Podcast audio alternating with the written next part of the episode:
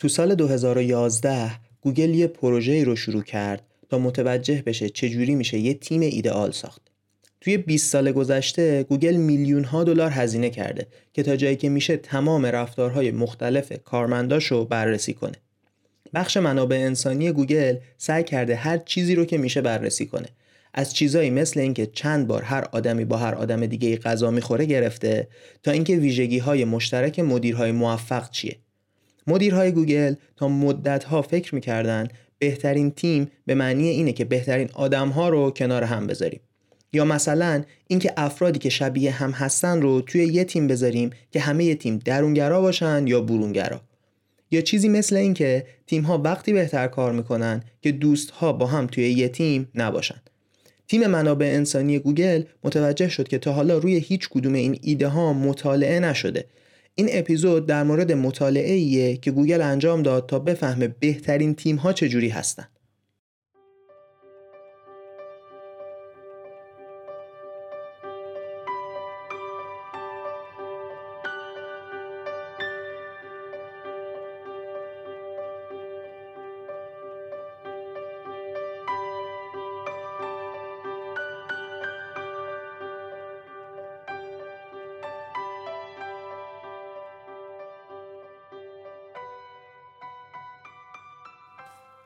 سلام.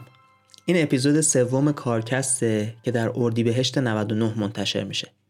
توی هر قسمت از کارکست من محمد هادی شیرانی یه مفهوم یا ابزار توی دنیای نوآوری و کارآفرینی رو از روی یه منبع معتبر توضیح میدم. مقاله این قسمت سال 2016 توی نیویورک تایمز چاپ شده و نویسنده اون آقای چارلز دوهیگه. لینک این مقاله رو می‌تونید توی توضیحات پادکست پیداش بکنید.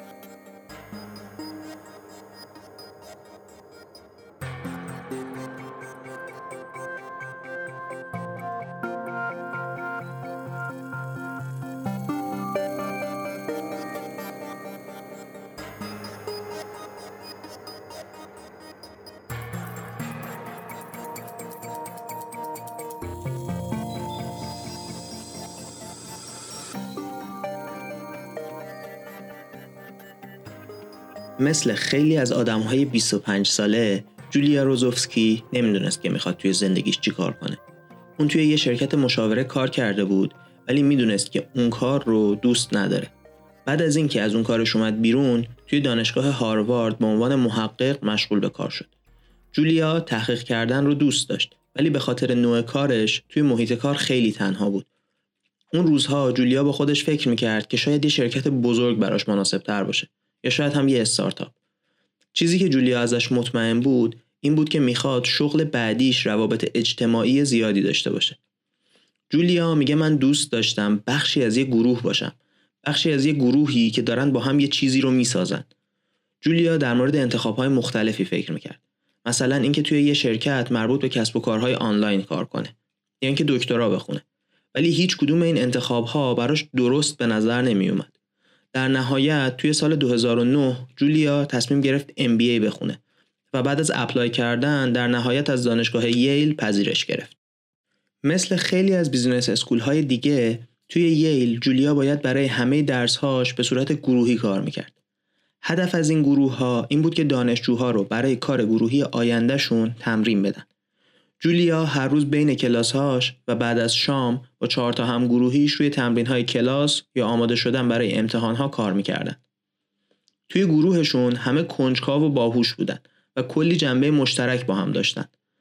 همه اونها توی دانشگاه های مشابهی درس خونده بودن و برای شرکت های شبیه به هم کار کرده بودن. جولیا وقتی این رو فهمید فکر می‌کرد که کار کردن با این تیم باید راحت باشه. اما اوضاع اونطوری که جولیا دوست داشت پیش نرفت.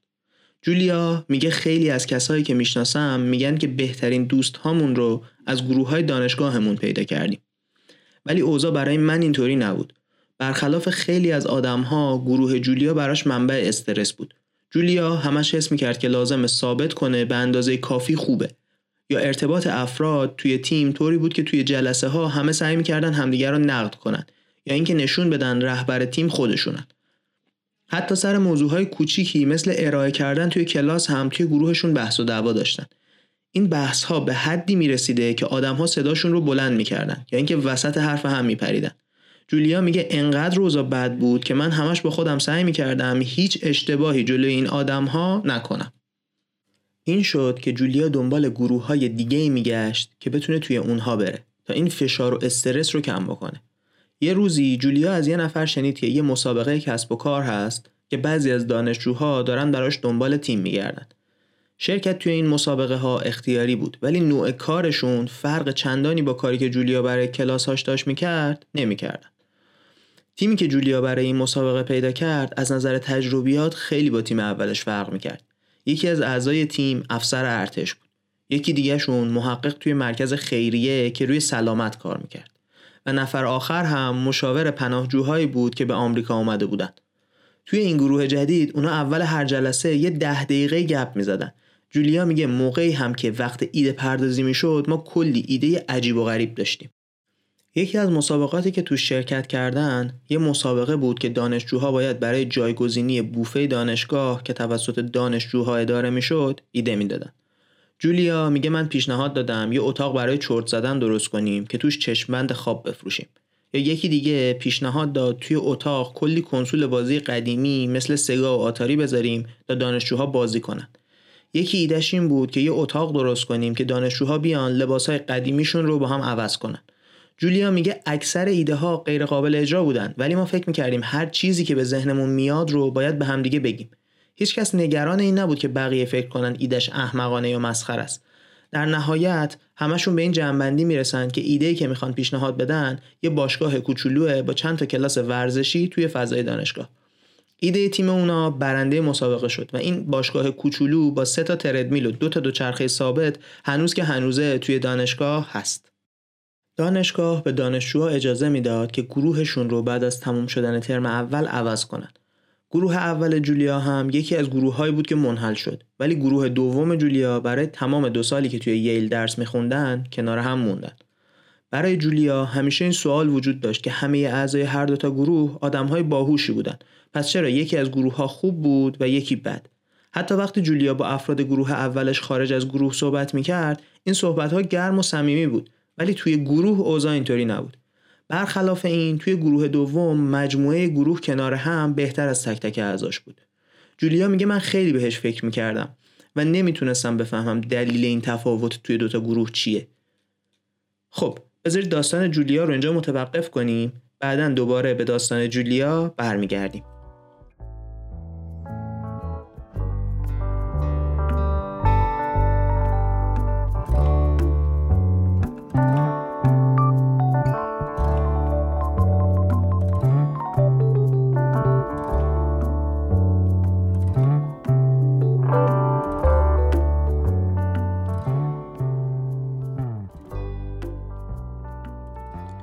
زندگی امروز ما دسترسی به انواع داده رو راحت کرده چون که هر کسی از دستگاه های مختلف دیجیتال توی زندگیش استفاده می‌کنه.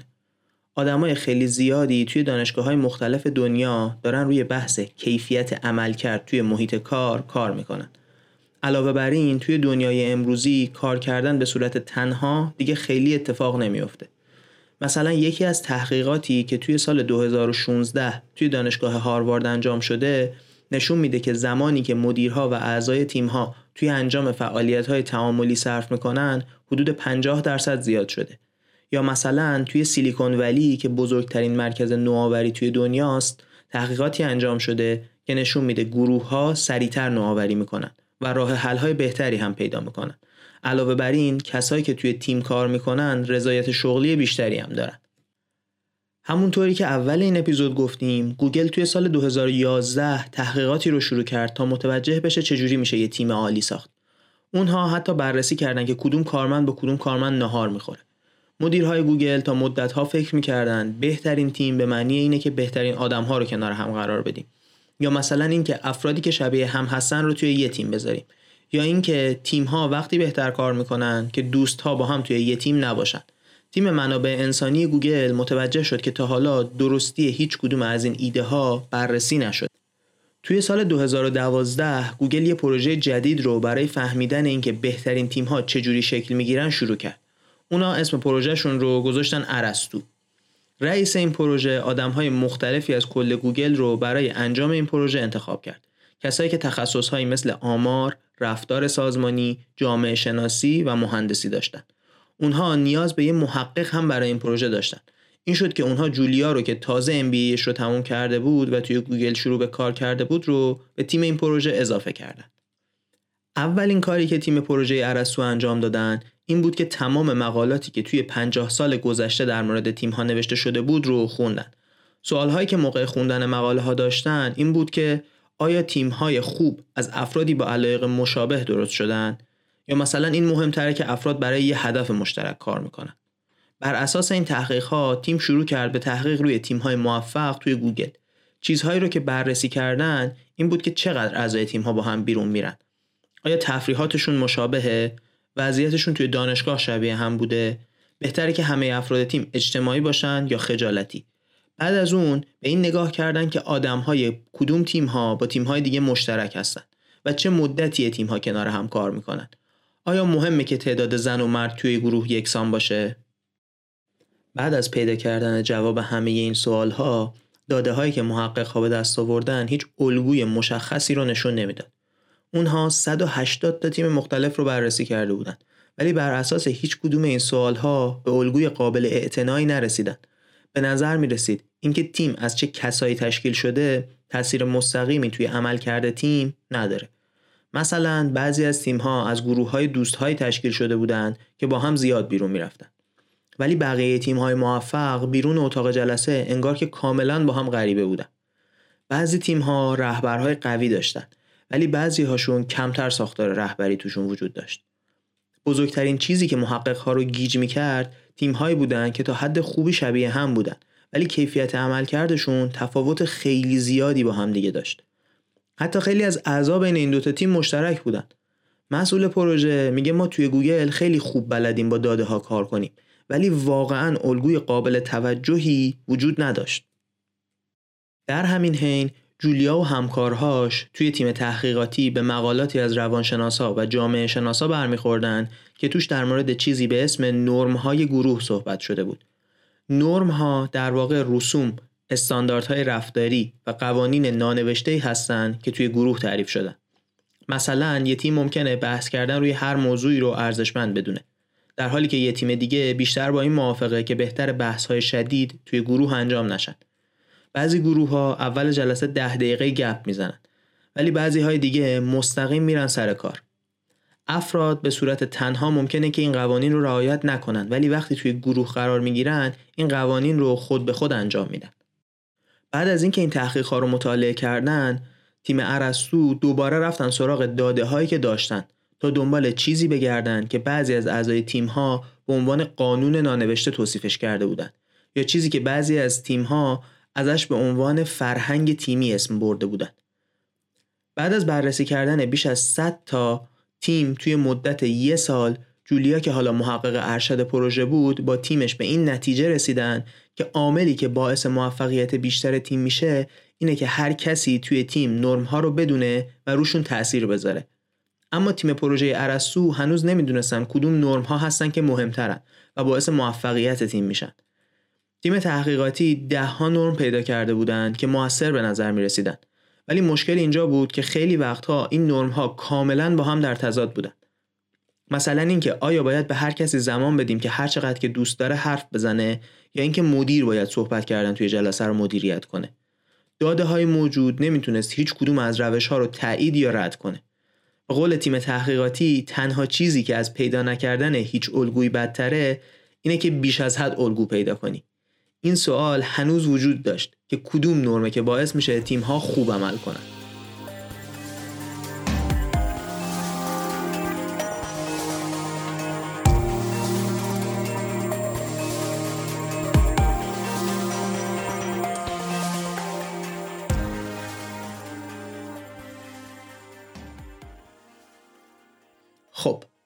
تصور کنید که باید بین دو تا تیم انتخاب بکنید توی تیم اول همه افراد شدیداً باهوش و موفق هستند.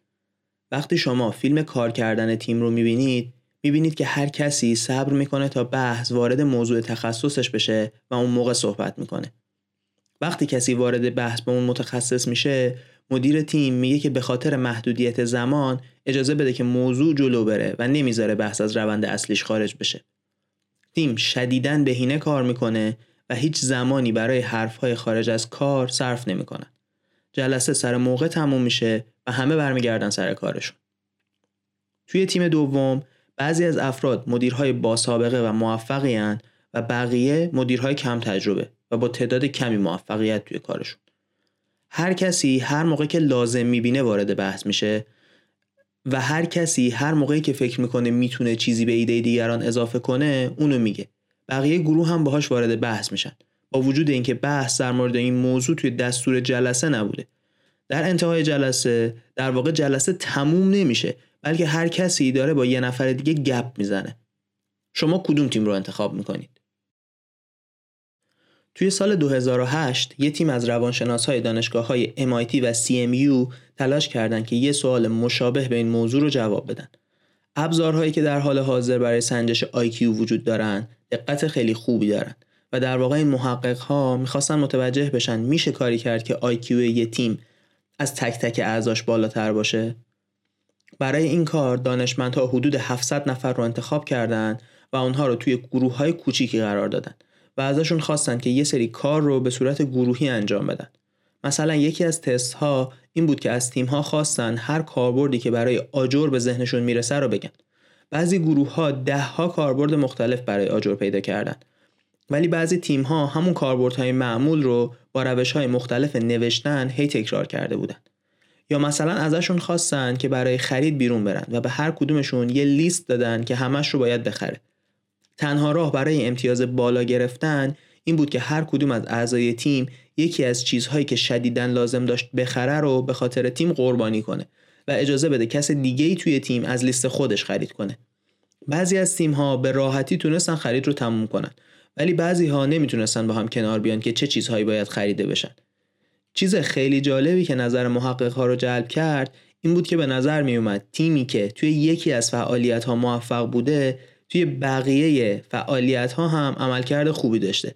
و تیمی که توی یه فعالیت موفق نبوده توی همه فعالیت ها ناموفق بوده. چیزی که محقق ها بهش رسیدن این بود که چیزی که باعث میشه تیم خوب کار کنه یا بد کار کنه اینه که ارتباط آدم ها با همدیگه چطوریه. در واقع نرم های درست باعث میشه تیم خوب کار کنه و نرم های غلط باعث میشه تیم اصلا نتونه کار بکنه. با نرم های درست یه تیم معمولی می‌تونه عالی عمل کنه. ولی با نرم های غلط یه تیم پر از آدم های بسیار باهوش می‌تونه کیفیت خیلی پایینی داشته باشه. چیزی که محقق ها رو گیج کرده بود این بود که همه تیم هایی که خوب عمل کرده بودن روش یکسانی نداشتن. بعضی تیم ها که همه باهوش بودن تونسته بودن کار رو به طوری تقسیم کنن که به صورت مساوی کار رو انجام بدن. تیم هایی که معمولی بودن طوری عمل کرده بودن که هر کدوم از اعضا از نقطه قوتش استفاده کنه. یا مثلا بعضی گروه ها یه رهبر مشخص داشتن ولی بعضی گروه ها توی هر فعالیتی یکی نقش رهبر رو انجام می‌داده. البته توی این تحقیق دو تا ویژگی مشترک توی تیم های موفق بود. ویژگی اول این بود که توی این تیم ها همه اعضا به صورت متوسط به یه اندازه حرف می زدن. و ویژگی دوم این بود که اعضای این تیم ها می‌تونستن متوجه بشن احساسات همتیمی هاشون چطوریه و حواسشون به این احساسات بود. در نهایت جواب این محقق ها به سوال انتخاب بین دو تا تیمی که در موردشون حرف زدیم این بود که احتمالاً باید انتخاب شما تیم دوم باشه.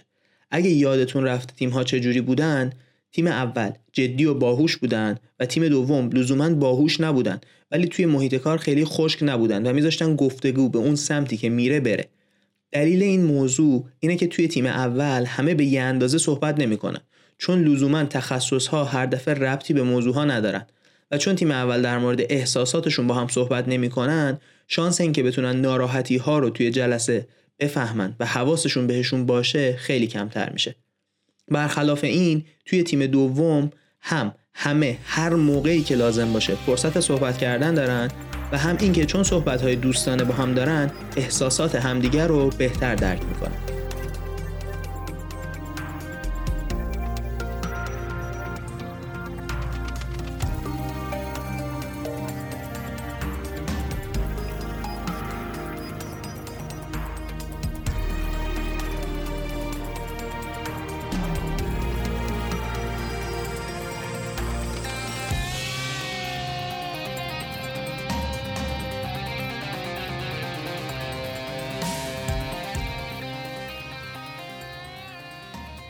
توی علم روانشناسی مفهومی وجود داره به اسم امنیت روانی خانم ادموندسون از دانشگاه هاروارد امنیت روانی توی تیم رو اینطوری تعریف می‌کنه که امنیت روانی وقتی توی تیم وجود داره که اعضای تیم حس کنن که فضای تیم برای قرار دادن خودشون توی شرایط ریسکی امنه. وقتی جولیا و تیمش به موضوع امنیت روانی توی مقاله ها رسیدن انگار که قطعه گم شده پازل رو پیدا کردن. مثلا یکی از مهندس ها توی مصاحبه گفته بود به نظرم میاد تیم ما به اندازه کافی امن هست که توش بتونی ریسک کنی. اون تیم یکی از موفق ترین تیم ها بین تیم های بررسی شده بود. در مقابل یکی دیگه از مهندس ها گفته بود که مدیرش توی کنترل احساساتش خیلی ضعیفه. اون هر موقع مشکل پیش میاد سریع وحشت زده میشه و سعی می‌کنه همیشه کنترل اوضاع رو دست خودش نگه داره. مهندس می‌گفت من متنفرم که روی صندلی ماشینی بشینم که اون رانندش باشه. چون فکر می‌کنم هر لحظه ممکنه ماشین رو بکوبه به دیوار. محقق ها می‌دونستن این تیم جزو تیم هاییه که خوب عمل نمی‌کنه. وقتی جولیا و تیمش بیشتر در مورد این موضوع با اعضای تیم های مختلف صحبت کردن متوجه شدن این موضوع واقعا تاثیر زیادی داره توی اینکه تیم ها چقدر خوب عمل می‌کنن. جولیا میگه بر اساس تجربه‌ای که توی ییل داشتم برای من هم کاملا قابل درک بود که این امنیت روانی چقدر تاثیر قابل توجهی توی عمل کرده تیم داره. توی گروه اولش جولیا به خاطر بحثا و مشکلهایی که سر اینکه چه کسی مدیر تیم داشتن این امنیت روانی رو نتونسته بودن به وجود بیارن. ولی توی تیم دوم که همه با هم راحت حرف می‌زدن و نگرانی نداشتن این امنیت روانی کاملا وجود داشته. تیم پروژه ارسطو بر اساس تحقیقات روانشناسی که مطالعه کرده بودند می‌تونستن بگن که نرم هایی هستند که برای موفقیت تیم اساسی هن. این نرم ها در واقع این هستند که همه اعضای تیم هدف مشترکی داشته باشن و ارتباط بین آدم ها توی تیم بر اساس اون هدف مشترک شکل گرفته باشه ولی چیزی که از داده هایی که جمع کرده بودن کاملا مشخص بود این بود که امنیت روانی حرف اول رو توی موفقیت تیم می‌زنه سوالی که حالا وجود داشت این بود که چجوری میشه این امنیت روانی رو توی تیم به وجود آورد.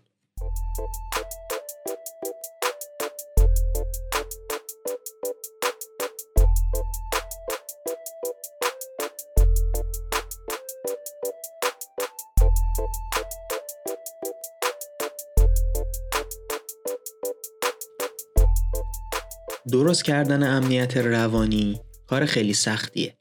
مثلا میشه به افراد توی مکالمه ها گفت که به همدیگه گوش کنن و وسط صحبت هم نپرن. یا مثلا میشه به اعضای تیم گفت که دیگران توی تیم چقدر حساس هستن و باید حواسشون به احساسات همدیگه باشه. ولی نکته ای که وجود داره اینه که خیلی از افرادی که توی گوگل کار می‌کنن برای این مهندسی رو انتخاب کردن که دوست ندارن خیلی در مورد احساساتشون صحبت کنن. اواخر سال 2014 بود که جولیا و تیمش تصمیم گرفتن نتایج تحقیقاتشون رو با بخشی از کارمندهای گوگل در میون بذارن. اونا هنوز نتونسته بودن راهی پیدا کنن که به دیگران یاد بدن چجوری توی تیمشون امنیت روانی ایجاد کنن.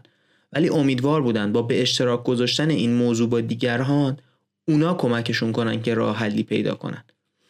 بعد از اینکه جولیا نتیجه سه سال تحقیقشون رو توی جلسه به اشتراک گذاشت یه آقایی به اسم ساکاگوچی اومد که از تیم تحقیقاتی سوال بپرسه. ساکاگوچی به عنوان یک کارمند گوگل تجربه خاصی داشت. اون قبل از اینکه عضوی از گوگل بشه 20 سال عضو تیم ضربت پلیس بود. بعد از اون مسئول فروش وسایل الکترونیکی شده بود و در نهایت به عنوان یه مدیر میانی مسئول تیمی شده بود که مسئول پشتیبانی سرورهای گوگل بودن. ساکاگوچی به جولیا گفت من همیشه فکر می‌کنم که خیلی خوش شانسم. بدون اینکه هیچ وقت توی دانشگاه کامپیوتر خونده باشم مسئول یه تیم گوگلم و همه اعضای تیمم از من باهوشترن جولیا میگه ما می‌دونستیم که ساکاگوچی توی مدیریت تیم‌های فنی خیلی خوبه. ساکاگوچی به تحقیق علاقه داشت چون به صورت خاص اوضاع توی تیم آخری که باهاشون کار کرده بود خیلی خوب پیش نرفته بود. ساکاگوچی برای جولیا تعریف کرد که توی تیم قبلیش یه مهندس ارشد داشته که توی جلسه ها فقط حرف می‌زده و کسی جرأت مخالفت کردن باهاش رو نداشته. نکته جالب این بوده که بیرون جلسات این آقا بسیار دوست داشتنی بوده و هیچکی باهاش هیچ مشکلی نداشته. ساکاگوچی می‌گفت که تازه مسئول یه تیم جدید شده و می‌خواد مطمئن باشه که اوضاع توی این تیم جدید خوب پیش میره. تیم تحقیقاتی برای ساکاگوچی یه مجموعه سوال آماده کردن و ازش خواستن این سوالها رو به اعضای تیمش بده تا از روی جوابهاش تیم تحقیقاتی بتونه نرمهای گروه رو متوجه بشه. اعضای تیم ساکاگوچی برای نویسنده گزارش تعریف کردند که این سوالها به نظر ما مسخره و بیفایده میومد ولی رئیس جدیدمون خیلی روش اصرار داشت. برای همین ما هم پرشون کردیم. ساکاگوچی فکر می‌کرد اوضاع تیمش خیلی خوب باشه ولی وقتی نتیجه سوالها رو گرفت کاملا شوکه شد. مثلا همه اعضای تیم به اینکه نقششون توی تیم حس میشه و تأثیر دارن نمره متوسط یا ضعیف داده بودن این جوابها ساکاگوچی رو خیلی ناراحت کرد چون که برای اون مهم بود که هر کسی توی تیم از کارش رضایت داشته باشه. ساکاگوچی اعضای تیمش رو جمع کرد که در مورد نتایج این سوالها باهاشون صحبت کنه. اون جلسه رو با این سوال شروع کرد که هر کسی یه چیز شخصی رو با بقیه به اشتراک بذاره. ساکاگوچی گفت بذارید با خودم شروع کنیم. من توی سال 2001 متوجه شدم که سرطان بدخیم کلیه دارم. توی پنج سال گذشته که توی گوگل کار کردم هم تحت درمان بودم ولی توی تست آخرم دکترها یه توده جدید توی کبدم پیدا کردن که حتی از قبلی هم بدخیمتره و کاری براش نمیشه کرد همه یه تیم ساکت شده بودن هیچ کس نمی‌دونست چی باید بگه همه فکر می‌کردن که رئیسشون می‌دونه که به زودی میمیره. ولی هنوز داره با تمام وجود توی گوگل کار می‌کنه. اونها ده ماهی بود با ساکاگوچی کار می‌کردن و هرچی که نباشه دوستش داشتن. بعد از اینکه حرف ساکاگوچی تموم شد یکی از های تیم مشکل پزشکی خودش رو تعریف کرد. یه نفر دیگه از اینکه تازگی رابطش خیلی سخت به هم خورده بود صحبت کرد. چیزی نگذشته بود که همه حس کردن خیلی راحت تر می‌تونن در مورد مشکلهای کوچیکی که با همدیگه دارن صحبت کنن. همه تیم قبول داشتند که حالا باید های جدیدی تعریف کنن ساکاگوچی به تیمش قول داد که از این به بعد بیشتر سعی کنه نقش تیمشون توی گوگل به چشم بیاد همه موافق بودن که از این به بعد باید بیشتر حواسشون به احساسات همدیگه باشه. جولیا هیچ توصیه‌ای به ساکاگوچی نکرده بود که یه مشکل شخصیش رو برای تیمش تعریف کنه. هیچ کدوم از بخش های تحقیقاتی چیزی در این مورد نگفته بودن که اگه مشکلات شخصی رو مطرح کنیم باعث میشه که راحت تر بتونیم در مورد قوانین نانوشته گروه صحبت کنیم. ولی ساکاگوچی میگه برای من خیلی منطقی بود که صحبت های احساسی به امنیت روانی ربط داشته باشن. این قوانین نانوشته در واقع حاصل روابط انسانی ما با همکارهامونه و وقتی از نظر احساسی به هم وابستگی داشته باشیم باعث میشه که بتونیم بهتر در مورد کار کردنمون با هم صحبت بکنیم این روابط انسانی در واقع حداقل به اندازه کار مهم هستن اگر از کار مهمتر ندونیمشون. یکی از اعضای تیم ساکاگوچی میگه تا قبل از اون من زندگی شخصی و کار رو دو تا چیز جدا از هم می‌دیدم. اما واقعیت اینه که کار من همون زندگیمه. من اون موقع با خودم فکر کردم که اگه من با همکارام رو راست نباشم واقعا دارم زندگی می‌کنم.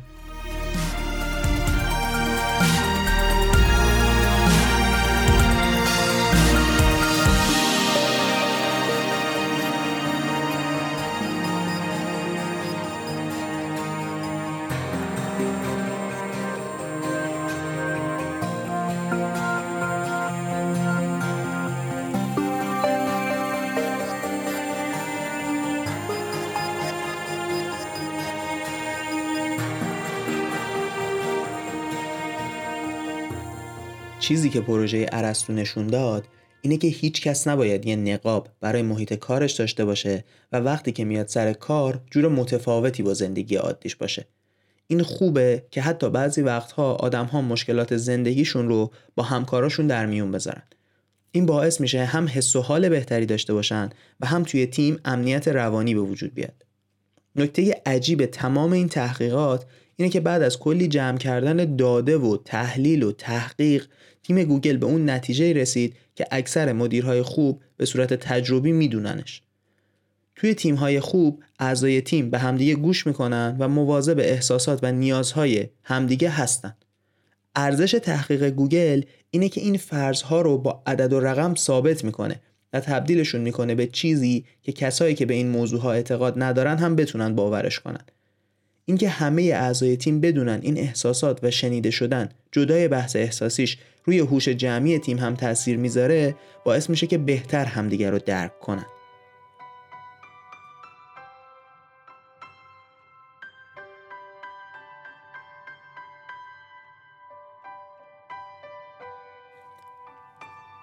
دیگه رسیدیم به ته این اپیزود. این اپیزود یکم از قبلی ها طولانی تر شد ولی فکر می‌کنم داستانی که تعریف کردیم ارزش کامل شنیده شدن رو داشت. گروه ها بخش اساسی از زندگی هر روزمون هستن.